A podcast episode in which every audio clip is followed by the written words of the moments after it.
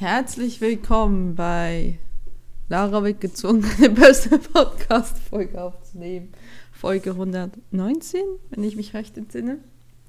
Ich guck mal. Vielleicht ist es auch schon 120. Obwohl ich doch gesehen habe, dass es jetzt eine Weile gedauert hat. Ich glaube, meine letzte Aufnahme ist jetzt über 2 Monate her. Haben wir wieder Internetausfall? Nein, es lädt. Okay. Nein, es ist 119. Bevor der zweite Kaffee kalt ist, war die letzte Folge. Die kam am 22. Februar raus und verdammt, ich habe mir jetzt keinen Kaffee gemacht. Es wurde gefordert, angefragt, freundlich darum gebeten auf Twitter, dass ich doch wieder mal eine Folge mache. Und dann habe ich mir überlegt, ja, was gibt es denn zu reden? Und ich versuche mich kurz zu fassen, weil ihr wisst schon, dass ich hier gerade prokrastiniere von meinen eigentlichen Aufgaben. Aber da komme ich noch dazu. Also 2 Monate sind vergangen, Ende Februar. Also ich habe am 22. Februar, eine Woche nachdem ich auf der Arbeit angefangen hatte, habe ich veröffentlicht. Oder hatte ich die Aufnahme vielleicht schon vorher gemacht? Ich weiß es nicht mal mehr. Und was habe ich da geredet? Sagt's mir. Ich weiß es doch nicht mehr. Es ist wirklich tatsächlich, wenn es um meinen Personal Podcast geht, und zunehmend auch mit dem Käsekeller geht es mir so, dass ich das raustue und danach einfach direkt vergesse. Also bei Personal Podcast ist es so ein Selbstschutz, weil wenn ich mir darüber Gedanken mache, was ich 2015 alles in dieses Mikrofon gebabbelt habe, dann will ich mich voll zu Boden, tot und Boden, tot, was? Nein, alles. Zu Boden? Moment, wie geht dieses Sprichwort? Mein Kopf hat nicht gestartet, was? Ja, ihr wisst schon, ich würde mich zu toten Boden? Zu Tod schämen? Grund und Boden schämen. Yes, Maria. Und ja, genau. Und dementsprechend ist alles, was ich publiziere, direkt wieder schön einfach weg. Ich lösche das und ich weigere mich auch, diese alten Aufnahmen anzuhören, weil, ja, wie gesagt, ich glaube, es war ein bisschen peinlich. Ja, ich mache das jetzt dann diesen Oktober schon seit 6 Jahren. Das ist auch merkwürdig, 6 Jahre seines Lebens quasi Hörspiel ist jetzt nicht ganz korrekt, aber als Audiodokument anhören zu können, so ein offenes Tagebuch. Ja, also das letzte Mal habe ich über die Arbeit geredet, werde ich sicherlich auch drum herum kommen. Vielleicht die Leute, die mir auf Twitter folgen, haben auch irgendwie mal ziemlich bemerkt, wie sehr ich mittlerweile sehr viel Bibliotheks-Content twittere. Ich entschuldige mich dafür nicht, weil ich das doch sehr wichtig finde. Ja, also ich arbeite jetzt seit über 2 Monaten in der Bücherei und es läuft gut. Wir haben immer noch nicht geöffnet. Das heißt, wir machen immer nur Abholdienste. Ich kann alle Routinenarbeiten, die man halt wöchentlich, täglich macht, kann ich relativ gut. Jetzt ist dazu gekommen, dass ich jetzt die nächsten 2 Monate sogar mehr arbeiten werde, anstatt 20 Stunden, 30 Stunden, weil die Leitung krankheitshalber fehlt für 2 Monate. Und aber ein bisschen Bammel. Es fängt diese Woche an. Ich frage richtig, warum bist du denn nicht auf der Arbeit? Es ist Montag. Ja, ich arbeite Samstag, dementsprechend habe ich Montag frei. So 2 Tage hintereinander frei haben, Arbeitsgesetz und so weiter. Ja. Naja, auf jeden Fall habe ich ein bisschen Bammel. Nicht, wenn es um einen normalen Ablauf geht, das ist klar, das kriegen wir gewuppt. Ich frage mich eher, was so ein bisschen ist, wenn es nicht nach einem normalen Ablauf ist und ja, für jemanden, der erst 2 Monate da ist, finde ich das manchmal so ein bisschen, oh, okay, ich kann gerade meine Sachen. Ich hoffe, jetzt fällt uns nichts auf den Kopf. Ist auch das Gefühl von wegen, ich darf jetzt auf keinen Fall ausfallen. Das ist auch nicht so ein tolles Gefühl und ich glaube, das hat so ein bisschen dazu geführt, dass ich mir, es ging jetzt doch sehr schnell, also die Ansage war schon länger da, aber dass es jetzt so passiert ist, dass ich letzte Woche mir doch ein bisschen sehr viel Gedanken gemacht habe darüber. Und ich kann es noch nicht so ganz abschütteln. Ich hoffe, alles wird gut. Das Ding ist, wir sind halt weiterhin geschlossen wegen Corona. Wir müssten nicht geschlossen sein. Das hat aber der Kreis so einstimmig, das hat der Kreis zumindest einfach so bestimmt in Absprache mit den Büchereien selbst. Und ich bin jetzt nicht undankbar. Also ganz ehrlich, mit den ganzen Mutationen, die da unterwegs ist, bräuchte ich jetzt nicht unbedingt auch noch Kunden direkt vor meiner Nase. Was wir halt machen, sind Bücher bereitstellen und sie übers Fenster rausgeben und haben dann immer so Termine, so quasi so Slots, wo man kommt. Auch so wie Click und Collect quasi. Ja, und das ist okay. Wiederum muss ich sagen, mir fehlen die Kunden.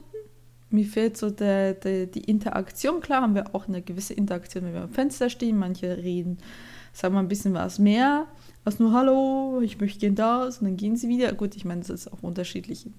Nicht jeder in der Bücherei unterhält sich mit dir. Aber so die Interaktion, die fehlt mir schon. Also einerseits würde ich sehr gerne wieder Menschen in der Bücherei haben. Andererseits, ja, wir haben eine Pandemie. Andererseits möchte ich sie auch nicht da haben. Einfach aus gesundheitlichen Gründen und aus Sicherheitsgründen halt zu sagen. Ja. Und vor allem, selbst wenn wir den Zugang beschränken, ist das große Problem. Und damit hatten meine Kolleginnen letztes Jahr zu kämpfen, als halt drumherum quasi Lockdown angefangen hat. Und sie hatten noch offen, dass viele quasi Besuchstourismus in die Bücherei gemacht haben. Und es dann einfach quasi eine Riesenschlange gab. Das ist natürlich auch nicht so angenehm. Das ist auch definitiv etwas, worauf wir uns vermutlich einstellen werden müssen, wenn wir irgendwann mal wieder öffnen. Momentan denken wir nicht vor Juni. Ich weiß nicht, ob Juni realistisch ist. Und ich weiß nicht, wie es sein wird, weil... Also es ist halt so, wenn ich so sage, ich habe ein bisschen Babbel davon, dann ist das halt, ich kenne jetzt halt den Ablauf, wenn es geschlossen ist. Wenn es offen ist, kenne ich den Ablauf so noch nicht. Wenn dann jetzt noch jemand von uns beiden krank werden sollte, dann habe ich richtig Bammel und es offen sein sollte, weil dann boah, ja, okay. Es ist jetzt kein Wirtschaftsunternehmen, wir können immer noch schlimmstenfalls schließen oder so, wenn irgendwas nicht funktionieren sollte, wenn es einfach überhaupt nicht mehr vom Workload funktioniert. Es ist jetzt nicht kein Weltuntergang, es geht nicht um Leben oder Tod, es ist nur eine Bücherei. Aber trotzdem ist es so ein bisschen, keine Ahnung, also es ist ein komisches Gefühl, das nach 2 Monaten zu machen. Aber ich habe gesagt, okay, ich mache das, weil ich, also A, es ist mir, ich mag meinen Job und klar, hallo, Solidarität, wir helfen einander. Ich habe die Möglichkeit, also ich habe keine anderen festen Vereinbarungen. Ja, trotzdem natürlich 30 Stunden sind wesentlich mehr Arbeit, als wenn man 20 Stunden macht. Das heißt, meine Projekte stehen dann alle hinten an. Ich habe momentan nur noch ein einziges Projekt, das ich momentan mache. Und das ist nämlich mein Romanschreiben, von dem ich jetzt gerade momentan prokrastiniere und die letzte Woche auch ganz schön prokrastiniert habe. Mich genau 0 geschrieben. Nein, ich habe gestern 2 Sätze geschrieben. Und ja, dafür schäme ich mich. Ja, ich habe einen neuen Romanreihe angefangen und eigentlich habe ich voll Bock darauf zu schreiben, aber ich glaube irgendwie, letzte Woche hatte ich echt zu viel Scheiße im Kopf, keine Ahnung. Ich war irgendwie auch zu müde und keine Ahnung, so doof und nicht stolz darauf. Aber ja, ich schreibe, ihr habt es vielleicht gesehen, wenn ihr mir auf Twitter folgt, das ist so eine Theo-Reihe. Ich würde es beschreiben als Liebesgeschichte mit Krimi-Elementen. Also es ist kein Krimi, es ist aber auch keine reine Liebesgeschichte. Ja, genau. Und das soll eine Reihe werden, ich sage nicht, wie viele Bände.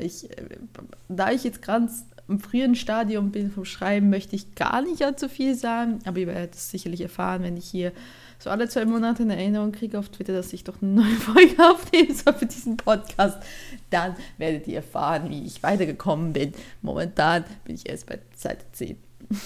Also wirklich am Anfang. Ja, aber es macht eigentlich Spaß und ich finde Schreiben toll und ich brauche definitiv was kreatives Outlet. Also ich brauche diesen Wechsel von Schreiben und also diesem kreativen Arbeiten und dem normalen Arbeiten. Und ich meine, ich merke auch, wie ich eigentlich auf der Arbeit, wie mir auch das Thema Stadtbücherei, oder besser gesagt Kulturbetriebe von Städten auch sehr, sehr wichtig ist. Also ich muss sagen, ich kann mich mit dem ganzen Aufgabengebiet einer öffentlichen Bibliothek und eines Kulturbetriebes viel mehr identifizieren, als ich es zum Beispiel jemals in einer wissenschaftlichen Bibliothek machen konnte. Kommt jetzt für die Leute, die mich kennen, nicht überraschend. Es wäre sogar eigentlich so ziemlich offensichtlich, aber Die, die mich kennen, werden sagen, ja, das ist ja offensichtlich Laura. Das musst du mir nicht erzählen. Ja, genau. Aber ja, also ich finde es, ich möchte es jetzt nicht, ich weiß nicht, wenn man mich fragt, Lara, machst du einen Personal Podcast? Will man dann, dass ich darüber rede, wie wichtig ich es finde, dass wir Kulturbetriebe haben und dass das auch trotz Corona-Krise keine Entschuldigung ist, Gelder zu kürzen und dass eine Stadtbierei kein Luxus ist, ein Theater auch kein Luxus ist, dass eine VHS kein Luxus ist für eine Gemeinde und dass es aufgehört werden sollte, unter diesem Aspekt angeguckt zu werden, weil Luxus kann man ja jederzeit streichen. Und ihr wisst ja, wir haben eine Krise. Und wenn wir keine Krise haben, dann bereiten wir uns auf eine Krise vor. Gefühltermaßen ist es schon ein bisschen so. Tut mir leid. Also das ist schon so diese, ja. Ja, vielleicht sage ich es, wir haben jetzt 10 Minuten. Okay, vielleicht mache ich es ganz kurz, ja. Also, liebe Leute, wir haben dieses Jahr auch bitte überlegt, wem ihr eure Stimme gebt. Ja, nee, also ich meine, ich arbeite in der Bücherei und ich möchte jetzt mal betonen, wie wichtig Büchereien sind und wie wichtig Kulturbetriebe im Allgemeinen sind. Einfach weil, wenn man eine Bücherei den Etat kürzt, was passiert? Das passiert, dass nicht mehr die Medien angeschafft werden können, die gefragt werden. Der Standort Bücherei wird aufgrund, also jetzt vom Angebot, wird einfach uninteressant. Das heißt, die Ausleitzahlen sinken. Das heißt, die Politik sagt, ach, die brauchen wir nicht mehr, jetzt sinken wir noch ein ganzes Budget. Aber am Ende hast du eigentlich eine Institution, die zwar noch Steuergelder braucht, weil du hast da Stellen, du hast da einen Etat immer noch, auch wenn er kleiner sein sollte, aber es wird eigentlich quasi nicht nachgefragt. Das ist quasi eine Institution, die für ihre Einwohnerinnen da ist, aber eigentlich für sie nicht wirklich da sein kann. Also es kostet Geld, aber sie sind nicht gut genug. Also sie haben nicht genug Geld, um ihren Job richtig zu machen. Und deswegen, das führt dazu, dass stellt ihr euch vor, weil wir keine Büchereien hätten, was das dazu führen würde. Nein, es führt nicht nur in erster Linie dazu, dass gewisse Leute ihre Bestseller selbst kaufen können. Nein, es führt dazu, dass keine Leseförderung oder geringere Leseförderung durchgeführt wird. Das führt dazu, dass gerade sozial schwache Familien nicht mehr an Lesestoff kommen, dass Kinder, die aus sozial schwachen Familien kommen, nicht mehr unbedingt lesen können, weil oder nicht Lesefutter haben, wo sie ihr Bild, wo sie lesen, dass sie lesen können. Es ist kurz nach 10, sorry. Ich hatte nur einen Kaffee. Das führt dazu, dass deren Bildung im Generellen leidet. Also eigentlich finde ich, statt Büchereien und alle anderen Kulturbetriebe einer durchschnittlichen Gemeinde ist essentiell. Eigentlich ist eine Stadtbücherei ein Teil, Zweig oder die Kultur im Allgemeinen, die Kulturbetriebe allgemein, ein Teilzweig der Bildung und Pfoten weg von den Geldern für unsere Bildung. Das ist jetzt einfach nichts, worüber man Witze macht. Also, ihr könnt woanders sparen, aber nicht da. Also es ist, ja, Krieg kommt die Linkshälfte Gutmensch durch, der ich auch bin, also der ich auch mit Stolz bin, ja. Aber, ja, und deswegen sind Büchereien sind wichtig. Büchereien bedeuten nicht, wenn man keine Bücherei hat, bedeutet es nicht, ach, okay, jetzt muss ich mir meinen Spiegel-Bestseller selber kaufen. Ja, das bedeutet es. Das ist jetzt aber nicht wichtig, weil der oder diejenige, die den Spiegels-Bestseller kauft, hat meistens genug Geld auch, um sich eigene Bücher zu kaufen. Wir reden nicht von diesen Leuten, wir reden auch von den Leuten, und ich rede jetzt hier nur vom Angebot der Bücher, der Medien. Eine Bücherei hat noch viel, viel andere Punkte, also zum Beispiel eine Veranstaltungsaufgabe, einen Bildungsauftrag. Je nach Größe, es ist ein Makerspace, also man bietet zum Beispiel Werkstätten an, wo man einen 3D-Drucker hat. Es führt Leseförderungen durch und so weiter und so fort. Es sind Studienplätze für Schülerinnen, um zu lernen. Und wenn sie zu Hause zum Beispiel nicht lernen können, wenn das alles wegfällt, weil die Bücherei den Etat gekürzt wird, weil sie nicht erneuert wird in ihrem Gebäude. Zum Beispiel, dass es ein großes Problem ist, dass gerade, und ich arbeite auch in so einer Bücherei, dass die Räumlichkeiten halt nicht mehr dem Bestand und der Einwohnerzahl der Gemeinde angemessen ist. Das führt alles dazu, dass dieser ganze Standort nicht mehr, diese ganze Institution nicht mehr den Bedürfnissen nachkommen sollte, die sie eigentlich bieten sollte, weil es hat die Mittel fehlen, weil die Räumlichkeiten fehlen, weil das Personal fehlt, das fachlich ausgebildete Personal.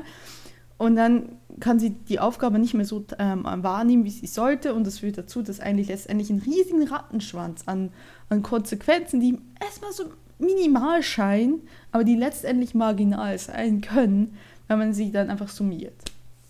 Und deswegen brauchen Büchereien Geld. Und deswegen braucht eine Bücherei auch ab und zu eine räumliche Vergrößerung. Das muss nicht unbedingt ein Neubau sein, aber es muss zumindest eine räumliche Vergrößerung sein, damit sie nämlich auch ihren Bestand ausbauen, ihr Angebot ausbauen kann. Das ist halt, eine Bücherei ist nicht nur ein Warenlager von Medien. Es ist nicht Amazon. In günstig oder in kostenlos. Es ist viel mehr. Es hat einen Bildungsauftrag, es ist eine Kultureinrichtung. Und dementsprechend, ja, und das, ich weiß, wir haben Pandemie, ich weiß, wir haben alle eine Krise, ja, überall wird gespart. Ja, trotzdem möchte ich das betonen. Und das ist wirklich etwas, wo ich so wirklich wieder merke, wie sehr mir das am Herzen liegt und wie sehr ich da eigentlich, wie passioniert ich da eigentlich bin und so denke, boah, nee, Pfoten weg von unserer Bücherei, Pfoten weg von unserem Kulturbetrieb. Das ist nicht ein Luxus. Das ist nicht ein Luxus, zu sagen, ach ja, sparen wir einfach mal, braucht ja kein Schwein. Also ich meine, es ärgert mich jedes Mal, wenn ich eine Person vor mir habe und die sage, warum brauchen wir denn Büchereien? Du kannst dir doch deine Bücher selbst kaufen. Und einfach wirklich diese Rolle einer Bücherei einfach so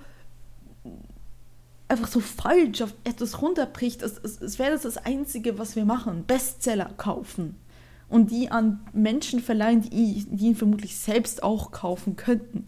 Es ist so viel mehr dahinter. Und das ist dann so eingeschränkt zu sehen, das ist so, und dann zu sagen, ja, das ist dann die Rechtfertigung dafür, dass man weniger Geld ausgibt für Räumlichkeiten, für Etat, für Fachpersonal. Ja, das ist genauso wie die ganze, also ich weiß nicht, 22. Februar war die letzte Folge. Ich habe mich ja ein bisschen aufgeregt, ich durfte ja Wahlen auszählen, darüber habe ich mich nicht mal so aufgeregt, das war okay, ne?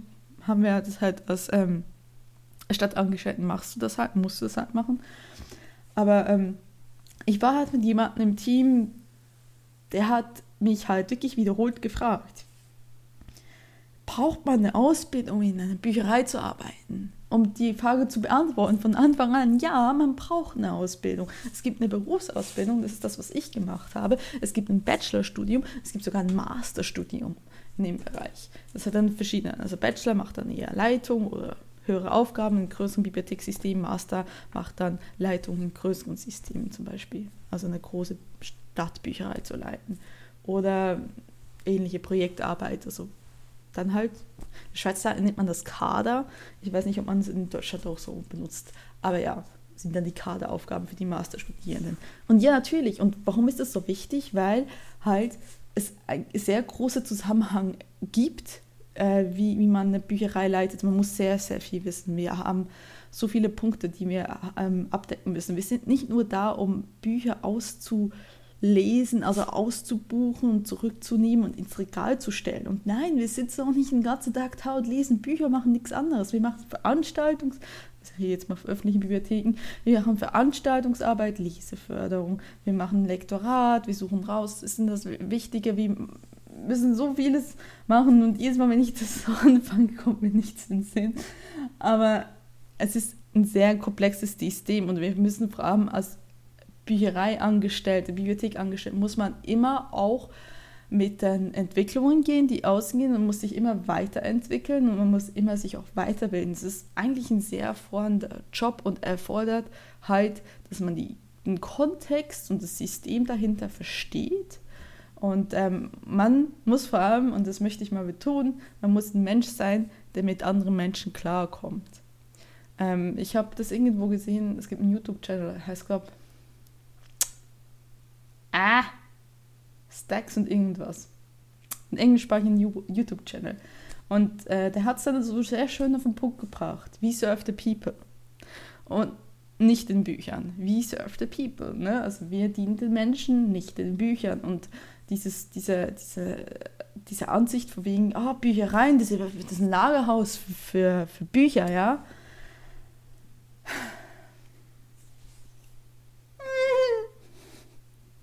das tut weh. Das tut weh, das ist furchtbar. Und ich finde, jemand, der gerne in der Bücherei arbeiten will, muss entweder die Fachausbildung haben oder zumindest ein grundlegendes Verständnis muss technikaffin sein, um mit Menschen umgehen zu können und für Kulturbetriebe allgemein. Alles andere funktioniert halt so nicht, weil sonst du kannst nicht eine Bürokauffrau auf eine Büchereistelle setzen und sagen, ja, das ist dasselbe, wie wenn du Buchhaltung machst oder wenn du Administration in einem Büro machst, das ist nicht dasselbe. Natürlich gibt es auch überlappende Gebiete, ja, wir nehmen das Telefon ab, wir schreiben Briefe, wir kriegen Rechnungen, aber das ist man muss ganz klar auch viel weiter denken können und viel weiter verstehen, wie das funktioniert und was wichtig ist und worauf man achten muss. Es ist nicht ein Warenlager, das hat mich so geärgert, weil diese Person, die mich das halt gefragt hat, dann waren, um zu meinem eigentlichen Argument zu kommen, hat gesagt, ja, es ist eine Bücherei, ist doch wie ein Warenlager, dann holst du einfach das, was gefragt wird, und Punkt. Nein, es ist ein bisschen komplizierter, ein bisschen sehr komplizierter als das. Es ist halt, eine Bücherei hat einen Bildungsauftrag. Es muss halt Vielfalt geboten werden und sie muss Förderung machen. Ich find, wie gesagt, also wenn ich sage, Büchereien ist eigentlich ein Teil des Bildungswesens, das ist so gemeint. Es ist tatsächlich, denke ich, doch eine Bücherei, so eine, wie ich jetzt arbeite, ist näher an einem Grundschulsystem denn einem Warenlager. Also das ist komplett eine Ecke zu der anderen. Und ja, also ich habe gemerkt, es sind 2 Monate, ich bin sehr, sehr passioniert worden über das Thema. Ich war schon immer sehr passioniert darüber, aber es ist nochmal wie aufgeflammt. Und ja, das macht mir schon Spaß. Ja, aber die Arbeit an sich ist immer noch sehr okay. Also wie gesagt, wäre schön, wenn wir Veranstaltungen haben könnten, weil das natürlich auch ein größerer Teil meiner Arbeit eigentlich wäre. Und ich mache halt jetzt stattdessen andere Arbeit, die halt vielleicht normalerweise eher liegen gelassen werden würde. Und ja, aber es ist trotzdem halt, es hat Corona. Daran hat niemand Schuld. So. Gut. Jetzt, wie war es nochmal? Ich wollte 15 Minuten aufnehmen. Okay, ich schaffe sie 30. Ja, was kümmert mich sonst noch so? Ich weiß nicht, wie geht es euch eigentlich so im Limbus? Im Limbus von es geht nicht weiter, es geht weiter. Obwohl, was ist jetzt die neueste Ansage, dass wir Ende Juni mit der Impfreihenfolge durch sein sollten,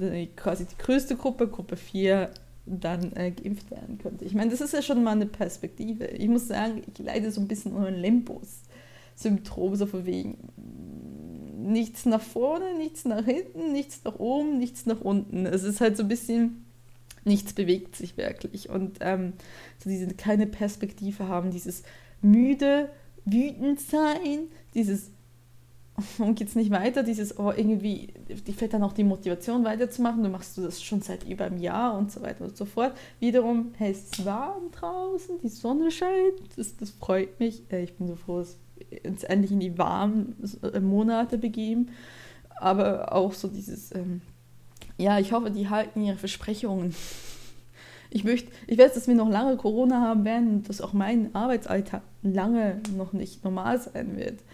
Aber so zumindest eine Perspektive zu haben. Also ich fand vor allem die letzten Wochen und Monate so furchtbar, weißt du, dieses Perspektivelosigkeit, dieses, ja, mal davon abgesehen, dass es dieses Rumgeeiere mit den Maßnahmen, will ich gar nicht anfangen, ja. Aber diese Perspektivlosigkeit, dass man sich auf nichts mehr hinarbeiten kann, außer, ja, wenn wir erstmal so und so viel Prozent geimpft haben, aber wann ist das der Fall? Wann komme ich denn dran? Wann muss ich mich nicht jedes Mal fragen, wenn jemand neben mir eine Erkältung hat, ob jetzt gleich das große C kommt. Ich lasse mich übrigens einmal in der Woche testen, also trotz allem. Auch wenn ich Angst habe, dass da irgendwann mal was Positives zurückkommt und was es dann alles bedeutet, aber es hat die richtige Sache zu tun. Und ich glaube, mittlerweile sollten die alle getestet werden, wenn ihr noch an euren Arbeitsplätzen seid. Also so gesehen, ja. Aber Limbus, es ist halt echt kein geiles Gefühl. Und ich habe so Phasen, da merke ich das mehr. Und als ich noch arbeitslos war, ich glaube, dieses Limbus-Gefühl war wirklich das Überwältigende. Dieses ich weiß nicht, wie ich mein Leben finanzieren soll. Das hat sich ja an sich jetzt gelegt, das ist ja auch okay. Aber Limbus ist schon... Also ich habe meinen Jahresurlaub jetzt auf Anfang September gelegt. Und es wäre schön, wenn ich bis dahin geimpft wäre, weil ich würde gerne meine Schwester wieder mal sehen, meine Freunde wieder mal sehen. Aber das nicht zu wissen und dieses Limbusgefühl, das ist so, ich weiß nicht. Immer dann trotzdem noch den Kopf aufrecht zu halten und sagen, ja klar, mache ich, klar, mach's genauso motiviert, wie ich auch vor 12 Monaten das noch gemacht habe oder vor 7 Monaten noch gemacht habe. Das ist halt etwas, was mir zunehmend schwer fällt und ich glaube, ich bin nicht die Einzige. Und dieser Limbus, der ist schon nicht geil. Wiederum kriege ich halt immer mehr mit, dass Leute um mich herum geimpft werden, die halt ein bisschen älter sind oder in einer anderen Situation. Und das gibt mir irgendwo Hoffnung, dass es doch vorwärts gibt. Es ist mehr als halt eine Zahl in der Tagesschau, die nicht so anfassbar ist, wisst ihr? So ein bisschen diese Perspektive muss ja irgendwie auch fassbar sein und nicht einfach nur, wenn wir das erreicht haben, dann ist gut und dann hast du einfach keine Zeitangabe, weil das ist nicht anfassbar, das könnte alles heißen. Und wir wissen, das heißt in dieser Pandemie auch, dass es teilweise sehr lange geht. Vielleicht innerhalb eines medizinischen Prozesses ist es nicht lange, ist es normal lang. Gut, ich möchte jetzt hier keine politische Diskussion darüber machen, wie langsam die EU impft im Generellen. Aber für halt wir Menschen, die normalerweise einen viel stärkeren Tagesablauf und Jahresablauf haben, ist es doch einfach irgendwie eine lange Zeit. Vielleicht liegt es auch in meinem Alter, was eine sehr gute Überleitung ist. Wir haben jetzt bald Mai. Und ich habe jetzt letztens mit Schrecken festgestellt, dass ich dieses Jahr 32 werde.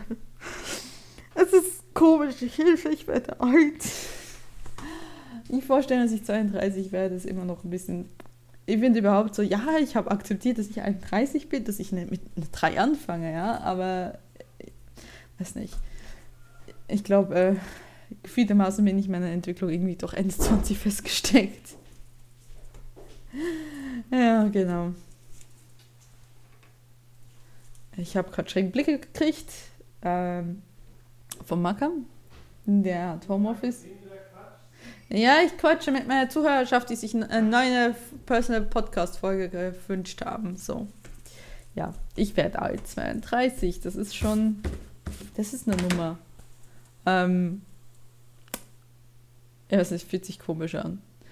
Ich werde nicht viel machen. Ich kann euch sagen, auf was ich spare und was hoffentlich auch alles gut gehen wird, welches bald zusammen habe. Ich habe mir letztes Jahr schon einen E-Pioner kaufen wollen, was dann nicht geklappt hat. Und dass ich es dann kaufen wollte, bin ich dann gefeuert worden, dann hat es erst recht nicht geklappt. Und jetzt aber sieht es so aus, als würde es klappen. Und dann werde ich dann sicherlich meinen 32. Geburtstag damit wohl verbringen, anfangen rumzuklimpern. Und das ist nämlich ich will nicht sagen, es ist mein absoluter Kindheitstraum, aber es ist einer meiner Kindheitsträume, Klavier zu spielen. Und dieses Jahr sieht es doch sehr gut aus, dass ich es doch hinkriegen sollte, dass ich mir das kaufe. Ich werde mir kein richtiges akustisches Klavier holen, das ist zu teuer. Wäre schön, wenn ich so viel Geld hätte. Ich werde mir ein Einsteiger E-Piano kaufen, aber es ist trotzdem doch nochmal so mit allem drumherum so um die 500 €. Das ist halt doch eine größere Nummer. Ja, trotz allem, auch wenn ich mit meiner Teilzeitstelle gut verdiene und eigentlich nichts. Ich habe keine Geldsorge in dem Sinne. Ich habe ein sehr hehres Ziel. Ich habe es in den letzten 2 Jahren ausgerechnet, 22% meines Nettogehalts wird gespart. Das ist halt schon relativ viel, wenn dann so wie ich verdiene, im unteren vierstelligen Bereich. Beginnend mit 1, so rum. Ich weiß nicht, wenn ich jetzt sage, so ein vierstelliger Bereich, ach ja, die 5.000 € das ist zu wenig im Monat. Nee, ich meine schon bei einer 1 beginnend. Genau, aber ich beklage mich nicht, es ist besser als das, was ich davor hatte. Und ja, das ist aber eigentlich auch schön in diesem Job. Er macht mir immer noch Spaß. und er ist gut bezahlt und ja, mal gucken, wie ich jetzt jetzt bin ich bei 30 Minuten, wie ich jetzt die nächste Zeit mit 30 Stunden klarkommen werde. Es wird eine Herausforderung. Aber ja, es wäre nicht die erste Herausforderung, die ich geschafft hätte. In diesem Sinne, 30 Minuten und 16, 17, 18, 19, 20. Habt's gut. Mir kratzt es nach der Maui. Was auch immer. Erinnert mich einfach auf Twitter daran, dass ihr wieder was mal von mir hören wollt. Das finde ich ganz gut, weil dass ich dran denke, das ist nicht gesagt. In dem Sinn. Tschüss.